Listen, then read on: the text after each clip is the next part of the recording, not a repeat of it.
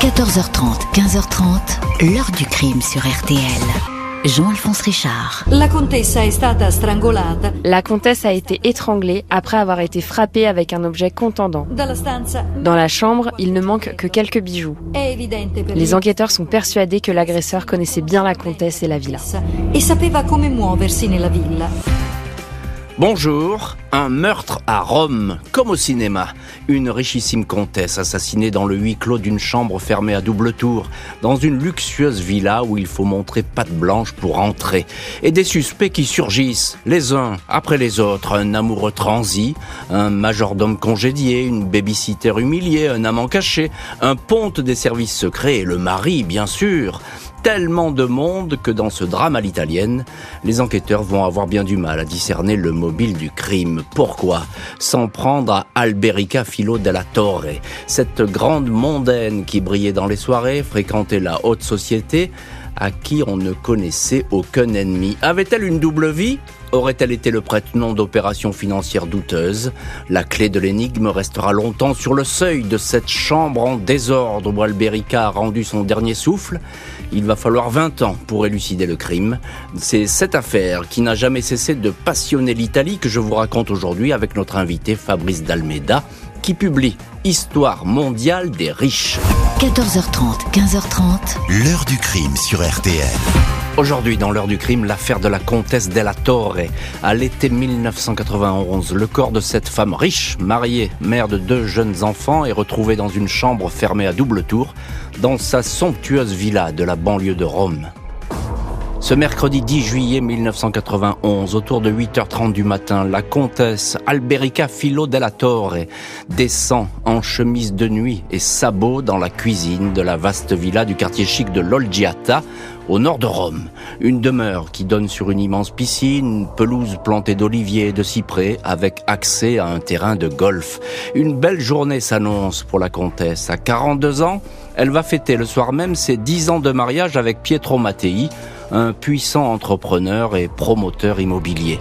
Le couple a deux enfants, un garçon, Manfredi, 9 ans, une fille, Domitilla, 7 ans. La comtesse della Torre veut que tout soit parfait. Pour l'occasion, elle a vu les choses en grand. Depuis plus d'une heure, des ouvriers s'affairent dans la villa où le traiteur vient d'arriver. Pietro, le mari, a rejoint son bureau au centre de Rome à 8h45. Alberica remonte dans sa chambre avec un plateau préparé par Violetta, une des deux employées de maison. Une demi-heure plus tard, sa fille, la petite Domitilla, vient frapper à sa porte mais n'obtient aucune réponse. À 10h30, puis 11h, Domitilla retourne à la chambre du premier étage accompagnée cette fois de Violetta. Toujours rien. L'employé de maison va chercher un double des clés. En poussant la porte, elle découvre un lit en désordre. La comtesse gît sur l'épaisse moquette vert émeraude maculée de sang. Elle est en robe de chambre, les bras écartés, ses cheveux ensanglantés, tout comme le drap qui semble lui entourer la tête. Juste à côté, un de ses sabots est renversé, la semelle en bois est maculée de sang. Les carabiniers du quartier sont les premiers sur place, rejoints rapidement par des ambulanciers, des policiers de la brigade criminelle, un médecin légiste, des voisins, des amis du couple, et le mari Pietro Mattei revenu en trombe à la villa. Le procureur chargé du dossier, Cesare Martellino, est surpris par toute cette agitation et le nombre de personnes qui font des allées-venues dans la villa. Il exige que la chambre soit interdite d'accès aux curieux. Le médecin légiste indique que Alberica Filo della Torre a reçu des coups au front et sur la tête avec le sabot. Le meurtrier s'est servi de ce qu'il avait sous la main pour assommer la maîtresse de maison. Elle est tombée. Elle a ensuite été étranglée à l'aide du drap de lit. Elle est morte par suffocation. La comtesse ne s'est pas défendue, pas le temps sans doute face à l'agresseur. Des objets de valeur ont été volés, un collier de perles, une bague ornée de diamants estimée à 300 millions de lire mais curieusement une montre de marque Rolex en or massif est toujours là, posée en évidence sur une petite table. Le journal intime que tient la comtesse a été dérobé. Les enquêteurs ont une certitude. Le meurtrier connaît bien les lieux, aucune effraction constatée. Il disposait donc des clés. La vidéosurveillance ne couvre que l'avant de la villa, il est peut-être entré par l'arrière. Il a eu très peu de temps pour agir. Pour le légiste, l'heure de la mort se situe entre 8h40 et 9h10, c'est-à-dire juste après que la comtesse soit remontée dans sa chambre. La vidéosurveillance montre le départ du mari du domicile à 8h15, 40 minutes de trajet. À l'heure du crime, il venait d'arriver à son bureau, à Rome.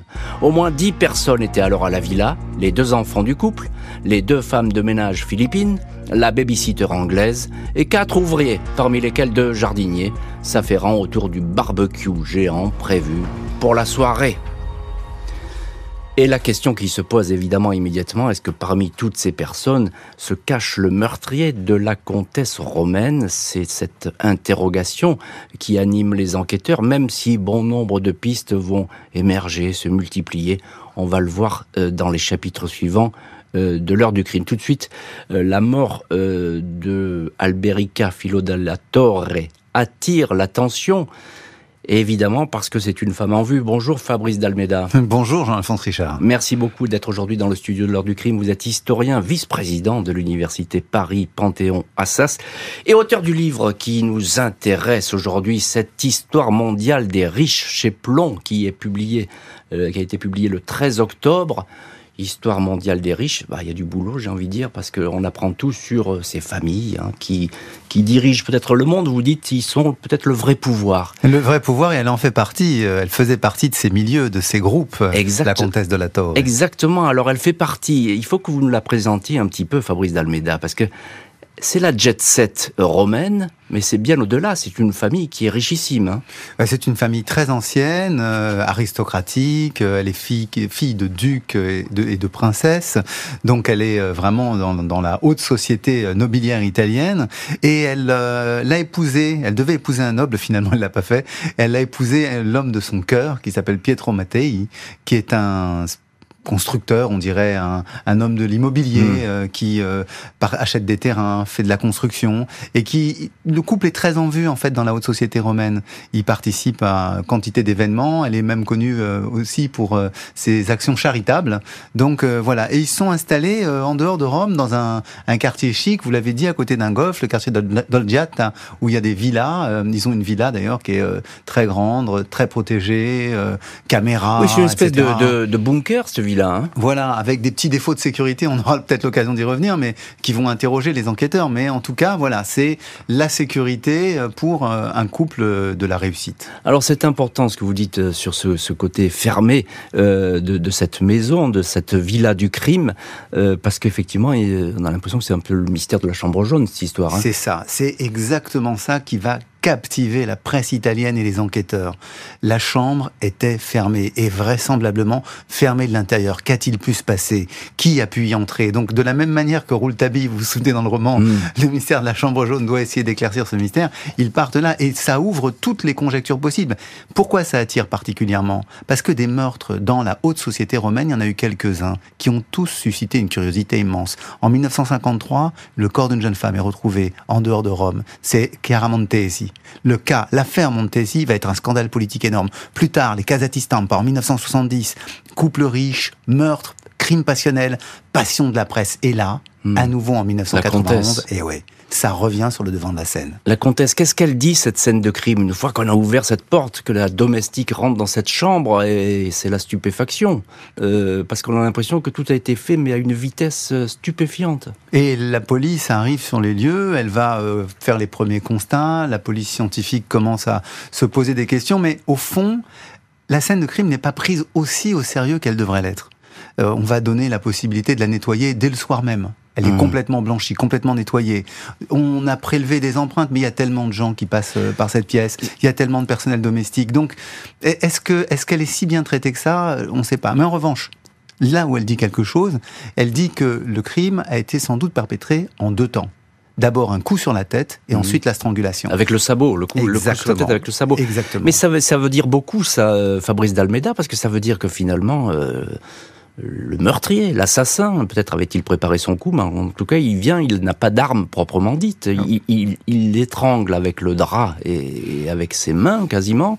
Et puis il utilise le sabot, donc il s'est servi de ce qu'il avait sous la main. Voilà, on se dit qu'elle aurait peut-être surpris quelque chose ou qu'elle aurait été prise par Et surprise. pourquoi pas surprendre un cabrioleur? Peut-être avec une dispute, un, un conflit. Qu'est-ce qui, voilà, toutes ces questions sont dans la tête des enquêteurs avec euh, ce mystère de, de chercher des témoins. Qui a pu voir quelque chose dans une salle fermée? Hmm. Alors il y a, il y a cette certitude que bon bah on sait que la personne connaît la maison, en tout cas connaît les lieux. C'est la déduction. On, on, on se balade pas comme ça dans la villa euh, de l'Olgiata. euh, euh, c'est pas possible. Hein, Alors théoriquement non, parce qu'il y a des caméras. À Ouais. plusieurs points névralgiques, il y a des caméras.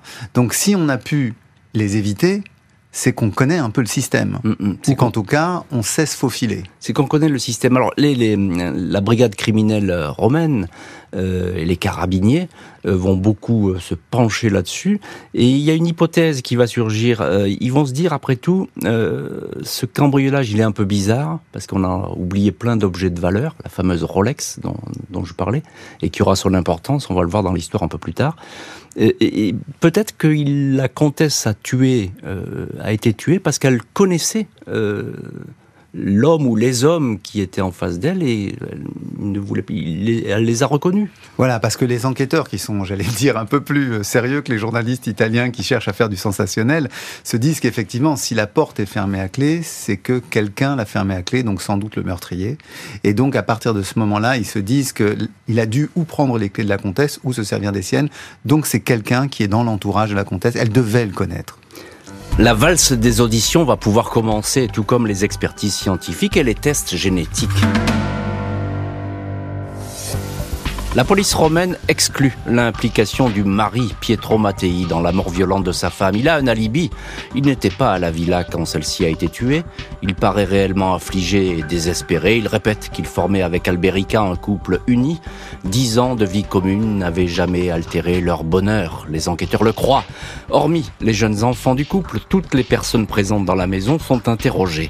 Les deux jardiniers sont restés à l'extérieur, tout comme deux ouvriers aménageant la terrasse pour la réception du Les deux employés de maison philippines n'ont pas bougé de la cuisine et du salon avant d'aller faire les chambres. Violetta Alpaga, l'employée qui a découvert le corps sans vie de sa maîtresse, est intimidée, elle se trouble mais n'apparaît pas comme une suspecte. Les enquêteurs sont davantage circonspects face à Mélanie, la babysitter anglaise. Elle dit qu'elle était sous la douche au moment du crime avant d'aller à la piscine, mais elle ne sait plus trop. De la comtesse, elle raconte qu'elle était sévère et que les choses ne se passaient pas bien, elle était sur le point d'être mise à la porte. Mélanie est visiblement anxieuse, elle veut rentrer en Angleterre, on essaie de gagner du temps. Le procureur accepte finalement de la laisser partir. La brigade criminelle continue de collecter les témoignages, employés, proches, meilleurs amis de la victime. La comtesse Della Torre apparaît comme une femme de caractère, qui ne se laissait pas vraiment marcher sur les pieds. Elle n'appréciait pas qu'on lui tienne tête. Quelques semaines avant sa mort, elle a congédié son jeune majordome philippin, Manuel Winston Reves, 22 ans. Elle le trouvait inefficace, traîne savate, le soupçonnait de malhonnêteté. Winston Reves explique qu'à l'heure du crime, il travaillait dans une villa voisine. Son employeur ne peut pas vraiment confirmer sa présence. Quelques gouttelettes de sang retrouvées sur son pantalon attirent l'attention. Winston Reves s'est coupé en faisant du jardinage. Vérification faite, c'est effectivement son propre sang. Aucun ADN de la comtesse n'est retrouvé sur ses habits. On, on le laisse tranquille. Un autre homme attire davantage l'attention. C'est le dénommé Roberto Iacono, 34 ans, un voisin. Il habite juste à côté. Il vient à sa guise dans la villa où on lui laisse profiter de la piscine. Il serait amoureux de la maîtresse de maison qui préfère le tenir à distance. Sur son jean, Iacono porte, lui aussi, des traces de sang, mais rien de concluant. L'ADN le disculpe même si la police ne va cesser de le considérer comme un possible suspect. 1993, deux ans après le crime, le procureur demande des vérifications sur un personnage présent dans la villa de l'Olgiata juste après le drame. C'est un cas sensible. Michele Finocchi est un ami de la famille. Il est aussi et surtout le numéro 2 des services secrets italiens et sa réputation est sulfureuse. Son nom apparaît en filigrane de plusieurs scandales financiers. Un témoin l'a présenté comme un possible amant de la comtesse. Dans les affaires de la victime a été effectivement retrouvé un collier de perles qu'il lui avait offert avec cet étrange mot manuscrit. Comme ça, tu pourras mieux t'étrangler. Finocchi, dément toute liaison sentimentale, parle d'une simple relation amicale, il confirme avoir offert ce collier, mais en aucun cas il n'a écrit ce mot qui a tout d'une mauvaise plaisanterie ou d'une menace. Et le problème pour les policiers italiens, c'est qu'il n'y a rien d'accablant contre les uns ou les autres. On a le sentiment dans cette histoire que les mobiles ne manquent pas et que les suspects abondent. Chacun aurait finalement eu une bonne raison de passer à l'acte et, de tuer la comtesse. Euh, Fabrice Dalméda, on vous retrouve dans cette heure du crime, vous êtes auteur du livre Histoire mondiale des riches chez Plomb, euh, qui est sorti le 13 octobre. Et là, effectivement, on est chez les riches. cette fameuse comtesse, qui est désormais morte, elle est très autoritaire. On a, peur d'elle. Hein elle est autoritaire, elle a, un bon caractère. En même temps, comme beaucoup de, de personnes riches qui ont du personnel. Avec son personnel, elle est parfois très dure. Odieuse, euh, même, bien Voilà. Et, et, vous avez parlé de Mélanie Unlack, la, la babysitter, qui, enfin la, la, la oui, c'est la euh, babysitter. oui, mais qui, enfin, qui donne des cours d'anglais. Voilà, on dit babysitter parce qu'en même temps, euh, en France, on a un autre mot. C'est un peu la, gouvernante, quoi, qui s'occupe des enfants. Et, et donc, elle, elle essaye de, aussi de les, de, de, les éduquer à la langue anglaise. Et elle est effectivement, elle se sent, elle se sent un peu oppressée dans, dans la maison. Et de la même manière, les, les, les servantes Philippines sont un peu, euh, elles, euh, euh, elles obéissent aux ordres. Quoi. Donc voilà, c'est une maison, c'est une maison qui est tenue, qui est tenue un peu à la dure, même si ben, le, personnel est plutôt bien rémunéré. Donc mm. il y, a, cette, cette ambivalence. Alors il y a tout de même des indices déjà qui sont un petit peu troublants. Euh, sur deux personnes, sur deux hommes, il y a du sang sur leurs pantalons. évidemment, c'est leur sang à eux, mais bon, c'est quand même pas banal sur euh, une enquête. On trouve déjà deux personnes avec du sang. Alors il y a le, majordome, je l'ai dit, Emmanuel Winston Reves, et puis le voisin Roberto Iacono. Hmm. C'est l'ADN qui tranche. Hein. Et l'ADN, c'est nouveau à l'époque. Hein, c'est nouveau. Et puis, en même temps, il y a, je dirais, les orientations psychologiques des enquêteurs les enquêteurs ont l'impression que c'est un crime spontané, une brutalité spontanée. Et le profil de Iacono est intéressant pour ça. Parce qu'en fait, il est un petit peu déséquilibré, on le dit même malade mental, il euh, prend des stupéfiants, il se drogue. Donc euh, pour les enquêteurs, il a le profil qui pourrait correspondre au crime. Il peut avoir eu besoin de commettre un petit larcin, s'être fait surprendre par euh, la comtesse et à ce moment-là avoir craqué et avoir tué celle qui est un peu sa bienfaitrice en réalité, puisqu'elle le laissait voilà, rentrer. Voilà. D'autant plus, voilà, c'est ça que je vais vous dire. Il habite à côté. Il habite à côté, c'est le voisin. Et puis elle le laissait euh, venir à la piscine. Elle le laissait, voilà. Elle avait avec lui des, des relations, j'allais dire, de bon voisinage, mais mais elle s'était fâchée avec lui, il s'était disputé quelque temps auparavant. Ah ça c'est important. Et, et, ça les, enquêteurs le savent. Ben oui, et pour les enquêteurs c'est un des éléments qui fait qu'ils vont toujours garder un œil sur Yacono et qu'ils ne vont pas le lâcher. Même si ils n'ont pas de certitude, le gars n'avoue pas, bon, c'est compliqué quand même. Et puis le temps passe. Et avec le temps qui passe, il y a d'autres problèmes qui montent en Italie. Il faut pas l'oublier. Cette Italie du début des années 90, c'est elle qui va connaître des transformations politiques, mais énormes. On mm. va changer de système politique. Alors il y a euh, dans cette Italie qui bouge, vous le dites, et qui est en, ébullition à cette époque, il y a euh, un suspect, il faut l'appeler comme ça, parce mhm. que finalement ils sont, il y en a beaucoup des suspects. C'est Michele Finocchi, mhm. le haut fonctionnaire des services secrets. Alors lui, euh, dans, j'ai envie de dire, dans les dix minutes qui suivent le crime, il est à la maison. Et mhm. d'ailleurs le procureur va dire mais qu'est-ce que fait cet homme euh, dans le salon. Qui est-il? C'est le numéro 2 des services secrets. C'est le numéro 2 des services secrets. C'est un homme qui a travaillé pour la police, qui va retravailler ensuite pour la direction générale de la police italienne. C'est vraiment le haut fonctionnaire qui tient la République avec le 6D. Le 6D, c'est vraiment les services de renseignement intérieur. Ce serait l'équivalent de notre DGSI, si vous mmh. voulez. Donc c'est un homme qui est politiquement très puissant. Et il est en contact avec Pietro Mattei en affaires. Et, ils sont très amis? Et ils sont très amis. Et ça, ça pose une vraie question. Au fond, est-ce que derrière cette Italie des années 90, rappelez-vous, 92 février, début de l'enquête Manipulite et de l'enquête main propre. Donc déjà, on sait qu'il y a de l'argent bizarre, sale, qui circule entre la politique et les affaires. Est-ce qu'on ne serait pas dans ce cas-là? Et à ce moment-là, précisément, le procureur de Rome va penser qu'il y a une piste politique à suivre, qu'il y a peut-être là une solution. et que peut-être la comtesse aurait fait les frais hein, de, de, espèce de, de manœuvre, de, peut-être que, de magouille. Ça va même plus loin que ça. Soit il y a des magouilles, soit la comtesse elle-même était impliqué dans des affaires et n'était peut-être pas loi blanche que l'on croit. Alors ça, c'est très intéressant ce que vous dites, parce qu'effectivement, ça ouvre, encore une fois, il y a des pistes qui ne manquent pas. Encore un mot, euh, Fabrice d'Almeida, il y a la vie sentimentale de la comtesse. Elle a quatre copines, la comtesse. Et, toutes, elles vont finalement dire que bah, peut-être de temps en temps, la comtesse se laissait aller à quelques infidélités. Alors c'est des cancans, c'est des ragots, mais ça existe. Oui, qu'elle aurait eu des amants. Et alors, si elle a eu des amants, Yacono, c'était quoi? Est-ce que c'était pas un amant? Par hasard. Donc vous voyez, les, pistes se, chamboulent, se bouleversent, se renversent et se renvoient les unes les autres et nous ramènent effectivement à ce mystère. D'autant plus que le carnet intime de la comtesse, il a disparu. Il y a ce journal, on se demande pourquoi ça a été emporté. Est-ce qu'elle notait tout là-dedans Peut-être? Ben, eh oui, est-ce qu'elle ne notait pas des choses en relation avec les services secrets, avec peut-être son rôle d'informatrice? Le mari de la victime va régulièrement demander aux journaux d'arrêter les rumeurs et de laisser la police faire son travail, mais c'est vers lui que vont revenir les soupçons.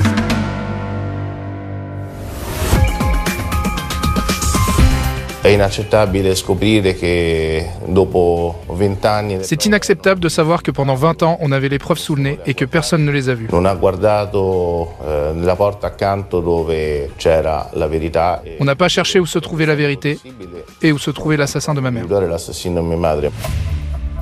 Les années passent et dans le dossier, le nom de l'époux, Pietro Mattei, revient en boucle. Les affaires fructueuses de cet ancien géomètre devenu promoteur sont passées au peigne fin. On le soupçonne d'avoir une trésorerie occulte dans des paradis fiscaux. Six comptes bancaires sont identifiés en Suisse. Selon une hypothèse, Alberica Filo della Torre aurait servi de prête-nom pour des opérations financières douteuses. L'épouse aurait dit non, elle ne voulait plus jouer au jeu des millions cachés, indique une source policière à un journal italien. Elle aurait donc payé de sa vie cette volte-face. En 1994, trois ans après le meurtre, une femme dénonce le mari comme étant sans doute le meurtrier. Après le drame, Emilia Parisi Alphone était devenue la maîtresse de Pietro Mattei. Elle dit avoir les preuves de ce qu'elle avance, mais elle n'en apporte aucune. Elle voulait juste se venger de cet amant qui l'a délaissé. La piste du mari tombe à l'eau. Pietro Mattei ne réagit pas aux accusations et aux ragots qui n'ont cessé de le viser. Il demande toutefois un jour aux journaux de cesser d'écrire un mauvais roman de gare à propos de la mort tragique de son épouse. Le dossier n'est pas clos, mais c'est tout comme les juges font savoir à la famille que, sauf coup de chance, le meurtre de la comtesse della Torre va être refermé et va rester une affaire non élucidée.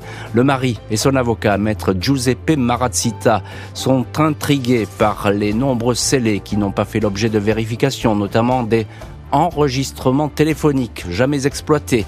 L'avocat fait aussi état des avancées des techniques et scientifiques de l'ADN. Janvier 2007, 16 ans après le meurtre, le mari de la victime demande officiellement la réouverture des investigations. Et ce qu'il y a d'intéressant, c'est que cette demande, elle va être acceptée par la justice romaine. On va voir dans le chapitre suivant si enfin ces vérifications euh, vont porter leurs fruits, si l'énigme va pouvoir être levée. Fabrice d'Almeida, on vous retrouve dans cette heure du crime, auteur du livre L'histoire mondiale des riches qui est paru chez Plomb. Et on vous retrouve parce qu'effectivement, c'est une histoire de riches et on ne sait pas pourquoi est morte cette comtesse euh, qui était effectivement d'une grande famille richissime à millions. Alors ça a duré des années, cette affaire, hein, jusqu'à ce que le mari redemande la, relance des investigations. Pourquoi est-ce que le, mari, il, va rester sans arrêt au cœur du soupçon? Il reste au cœur du soupçon, mais il est en même temps le moteur de l'enquête. Parce que c'est lui et, et, plus tard ses enfants qui vont en permanence pousser la justice à, agir. Et là où euh, il est au centre de l'enquête au départ, entre 93 et 96, c'est à cause de ces comptes en banque qu'on trouve. Trois comptes en Suisse qui ont différents montants, mais un qui a un montant colossal. Mmh. Donc d'où vient cet argent? Et là, on se dit forcément, il a la relation avec Finocchi. et c'est le, numéro 2 des services secrets. Exactement. Et le procureur, Italo Ormani, euh, fait ses, enquêtes, et ça va prendre plusieurs mois, hein, euh, suivre où l'argent de ces comptes va. Mmh. Il va au Luxembourg, donc à nouveau commission rogatoire pour pouvoir aller enquêter au Luxembourg, etc. Ils réussissent à sortir les, les, les comptes et là, à nouveau, ben, ça marche pas. Mm. Donc à chaque fois, ils suivent le mari, ils sont persuadés que c'est lui, mais à chaque fois, ils arrivent sur une voie sans issue. C'est toute une famille en fait hein, qui est sous les, les feux des, des, projecteurs. Mais oui, parce qu'en plus, il y a la, alors parce que c'est pas n'importe quelle famille. Euh, la mère de la comtesse de la Torre est, est euh, résidente en Autriche. Euh, c'est une aristocrate aussi. Donc on se dit, est-ce qu'elle, elle ne servirait pas éventuellement encore à des transferts financiers? Parce qu'ils sont obsédés. C'est pour ça que j'ai parlé du contexte politique tout à l'heure. C'est qu'à partir de 1992 et en gros jusqu'en 1996-97, les enquêtes sur les affaires politico-financières sont au cœur de la vie italienne. Donc les juges qui ont leurs leur collègues de Milan, qui euh, font des enquêtes, qui font s'effondrer le système politique, les Romains, ils disent, ben nous, ça doit être hmm. pareil. Donc ils sont tous obsédés par ça. Alors on a le sentiment que ce nom Della Torre, il agit un peu comme un aimant. Et finalement, il finit par éblouir tout le monde. On, ne voit que ça et on voit le fric, le fric, l'argent, hein, la piste, la piste de l'argent. Vous le dites très bien, on est obnubilé par ça. Avec les, avec les préjugés qu'on a sur les riches, forcément, puisqu'ils sont riches, ils sont corrompus, ils sont malhonnêtes. Euh, ça ne peut pas être autre chose qu'une ben histoire de sous. Et c'est les préjugés qui vont euh, guider les magistrats, malheureusement. Oui, mais on a peut-être un peu oublié, du coup, euh, le basique, l'essentiel. C'est l'effet tunnel. Hein. On regarde un, un, seul endroit et on oublie le reste. Exactement. Et on oublie tout ce qu'on a accumulé comme matériel. Et peut-être qu'à un moment, quelqu'un aura la curiosité de regarder ce qui a été prélevé. Et bien sûr, il va falloir regarder tout cet ADN, etc., tous ces, ces scellés qui sont entreposés. Mais ça, ça va être euh, dans une autre histoire et ça va encore prendre quelques années. La justice romaine ne va effectivement pas se hâter pour rechercher de nouveaux indices jusqu'à la désignation d'une nouvelle procureure. Le dossier est relancé, mais Pietro Mattei fait face à l'immobilisme des enquêteurs. Il lui faut attendre encore un an avant que la nouvelle procureure, Francesca Loy, confie au pôle scientifique des carabiniers le réexamen du dossier. Travail fastidieux qui va prendre encore des mois, des années. Les scellés conservés au palais de justice de Rome, les affaires de la victime, des notes, le drap taché de sang, des objets de la scène de crime, tout ce bric-à-brac est étudié. 2010, trois ans après la réouverture du dossier, les experts constatent que dix cassettes d'écoute judiciaire n'ont jamais été retranscrites, faute de traducteur. C'est en effet la voix du majordome philippin, Manuel Winston Reyes, licencié par la comtesse que l'on entend. Propos enfin traduits, on l'entend appeler deux mois après le crime un de ses amis. Il est à la recherche d'un receleur pour lui vendre un collier de diamants, celui-là même, dérobé dans la villa. Le majordome devient le suspect numéro 1. De nouvelles expertises ADN sont ordonnées. Sur le cadran de la Rolex en or, oublié à l'époque dans la chambre par le cambrioleur, il est détecté une micro-éclaboussure de sang. Cette trace n'avait pas été repérée lors des premières analyses. Il s'agit du sang de Manuel Winston Reyes. Une autre tache de sang est encore relevée sur le drap qui a servi à étrangler la malheureuse. Une nouvelle fois, c'est celui de l'employé de maison. Le 29 mars 2011, 20 ans après le crime de la villa de l'Olgiata, les carabiniers arrêtent Manuel Winston Reyes, 42 ans. Le majordome n'avait jamais fait parler de lui pendant toutes ces années. Il a même donné le nom de sa fille, le prénom de la comtesse Alberica. Il avoue tout et tout de suite, il était venu demander à son ex-patronne de le réembaucher, il avait besoin d'argent. Elle l'a éjecté de la chambre, il l'a frappé, il l'a étranglé de rage. Et voilà donc pour l'épilogue inattendu de cette affaire, parce qu'on s'attendait à beaucoup de monde, mais peut-être pas à ce majordome oublié. Le tueur, c'était donc euh, le majordome Fabrice d'Almeida. On vous retrouve dans cette heure du crime. Alors il y a ce travail très pointu des carabiniers italiens, un travail scientifique, de police scientifique, mais tout de même, on aurait pu l'arrêter des années avant et presque tout de suite après le crime. Oui, ils avaient tous les éléments et ils les ont conservés. C'est là où quand même, dans ces affaires de cold case, hein, dans ces affaires où on retrouve, on reprend des cas froids, le fait que la police garde et conserve de manière saine les éléments qui ont été pris au moment du meurtre est crucial. Mhm. Et là, effectivement, on a pu, grâce à cela, retrouver des traces d'ADN, ce qui ne marche pas toujours, hein, parce que parfois, quand les éléments sont mal conservés et, très souvent l'archivage se fait dans des caves, dans des sous-sols qui peuvent être humides, qui peuvent être euh, effectivement néfastes pour les preuves, là, ça n'a pas été le cas. Les carabiniers, en gros, ont parfaitement fait leur travail. Et ils l'ont d'autant mieux fait que les techniques ont progressé. C'est-à-dire qu'au début des années 90, les recherches d'ADN, le type de traces dont on a besoin, c'était beaucoup plus de matériel. Mmh. Dans les années 2000, eh ben déjà, on est 10 ans plus, on est 15 ans même plus tard, on peut euh, être plus fin dans le travail. On le voit avec euh, sur le, le, cadran de la, de la fameuse montre en or, on le voit qui vont rechercher cette petite trace et qui finalement est une éclaboussure du sang euh, du majordome. Alors, mais tout de même, encore une fois, on l'a raté parce qu'il y avait ces bandes audio.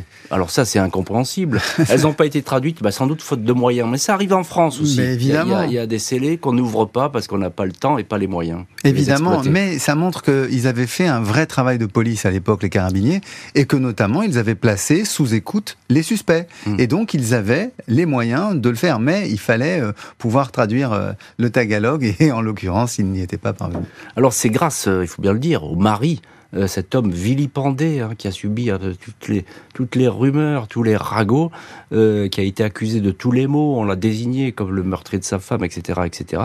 C'est grâce à lui hein, que la vérité a éclaté. Parce qu'au moment où ça éclate, le dossier, il est quasiment clos. Hein. Ben, il était clos depuis mm. plusieurs années déjà. Il n'y avait aucun, aucun acte d'enquête qui avait été décidé depuis en gros la fin des années 90.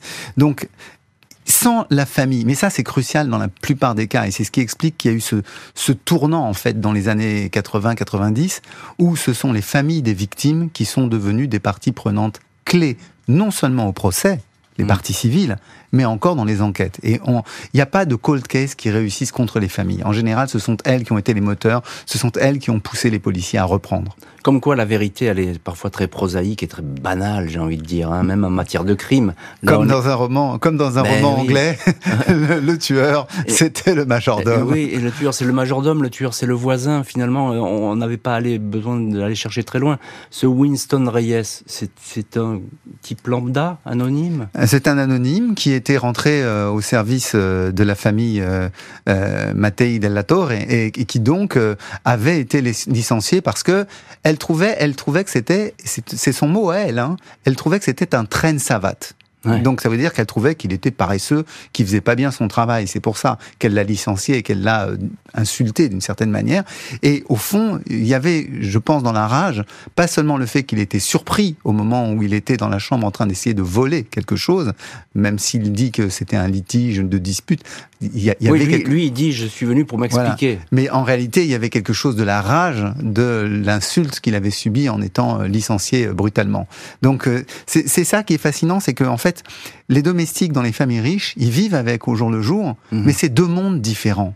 Et il y a malgré tout cette espèce de frustration sociale qu'on retrouve chez ce chez cet homme qui euh, qui, bah, a explosé, bah sa colère a explosé, sa, sa rage. C'est sa, sa, vengeance et en même temps un, caractère un peu bizarre parce que vous l'avez dit, il pratiquait les arts martiaux euh, et, et c'est comme ça, c'est avec cette technique entre le pouce et l'index qu'il a étranglé la comtesse.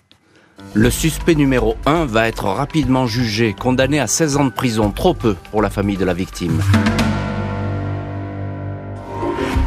10 octobre 2021, Manuel Winston Reyes est autorisé à quitter la prison de Rebibia à Rome, libéré pour bonne conduite après seulement dix ans de détention. Pietro Mattei, le mari de la comtesse della Torre, n'est plus là pour commenter cette sortie. Il est décédé brutalement quelques mois auparavant.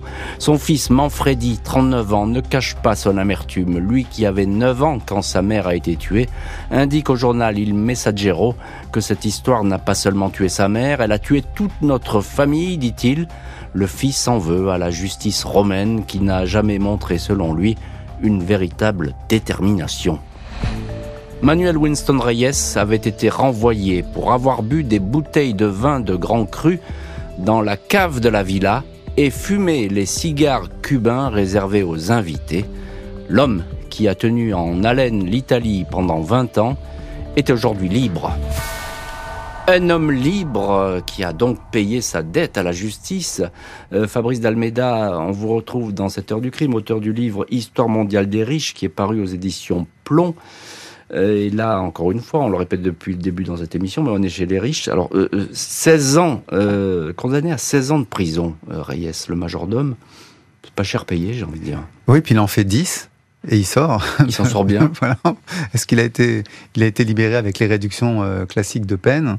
Effectivement, ça peut paraître peu pour un meurtre. Euh, alors, il y a le, la dimension, c'est pas un meurtre prémédité. Euh, voilà. Donc, oui, mais tout de même, et ce que mais- vous disiez tout à l'heure. mais la famille est scandalisée, la La, famille manière dont elle a été tuée, la, la- la comtesse, c'est pas, Hmm. c'est quand même Hmm. une grande brutalité. Mais le fils s'est exprimé à ce propos, euh, trouvant que c'était pas une, une solution acceptable. Et c'est vrai que penser qu'il y a un personnage comme ça qui, qui malgré tout a l'air un peu déséquilibré quand on quand on se récapitule, quand on se refait l'affaire, on n'a pas l'impression que c'est quelqu'un qui était euh, vraiment très bien dans, dans- dans sa tête Hmm. entre euh, ce- le comportement euh, qu'il a dans la maison, euh, le meurtre, ce qu'il fait après, euh, en allant tout de suite essayer de vendre. Enfin, il y a, il y a à la fois un côté un peu déséquilibré, un peu aux abois. Hum, hum.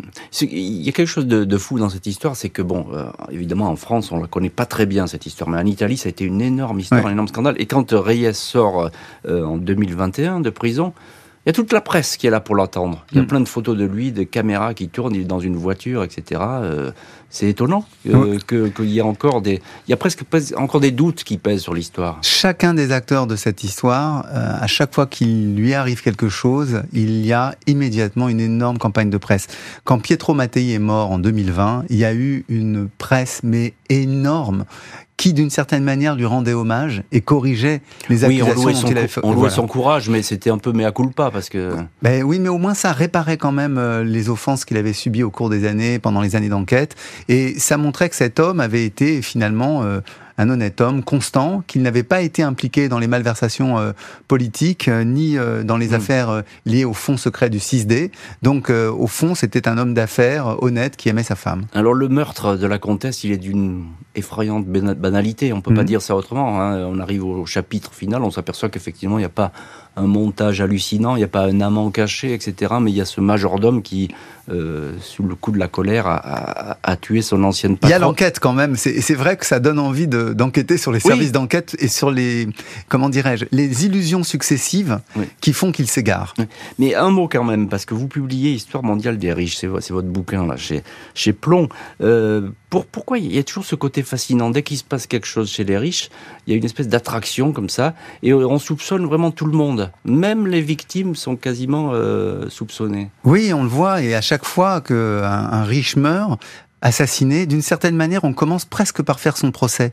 Euh, C'était le cas dans l'affaire Versace, par exemple, de le grand couturier italien. Euh, euh, C'est un peu sa faute euh, quand on regarde des, des affaires. Je vais reprendre une autre affaire italienne parce qu'elle avait défrayé la chronique. C'est l'affaire Gucci, où la femme commandite l'assassinat du, du mari créateur de cette, enfin créateur héritier de cette magnifique maison qui depuis a été rachetée par le groupe Kering. Donc il y a, il y a quand même toujours le sentiment, quand il y a un meurtre chez les riches, qu'ils ne sont pas vraiment innocents. Mm. Euh, que soit c'est leur turpitude, euh, d'une certaine manière qu'ils payent, soit c'est leur fortune euh, qu'ils payent aussi et qui a attiré normalement des convoitises. Donc vous voyez, il y a une espèce de, comment dirais-je, de préjugé négatif a priori. On pense que les riches ont en quelque sorte une responsabilité dans leur disparition, alors que c'est absurde. Et oui, effectivement, c'est absurde. En tout cas, ça a été démontré là par, par les, les carabiniers, par les, et y compris par la police aussi italienne. Mais elle n'a pas échappé à cette euh, malédiction des riches, j'ai envie de dire comme ça entre guillemets, euh, cette, cette affaire della Torre, hein, de la comtesse. Exactement. et Elle est en c'est- plein dedans. Exactement, c'est le même préjugé qui fait qu'on se dit que la comtesse n'est peut-être pas celle qu'on croit, donc qu'on va lui rechercher des amants, qu'on va lui rechercher des liaisons, des relations avec les services secrets, avec de l'argent sale. Bref, on salit la victime. Un grand merci Fabrice Dalmeda d'avoir été aujourd'hui l'invité de l'heure du crime. Je rappelle une nouvelle fois votre livre Histoire mondiale des riches qui est paru euh, chez Plomb. Pourquoi ils sont le vrai pouvoir? Tout un programme. Merci à l'équipe de l'émission. Justine Vignot, Marie Bossard à la préparation, Boris Pirédu à la réalisation. L'heure du crime, présenté par Jean-Alphonse Richard sur RTL.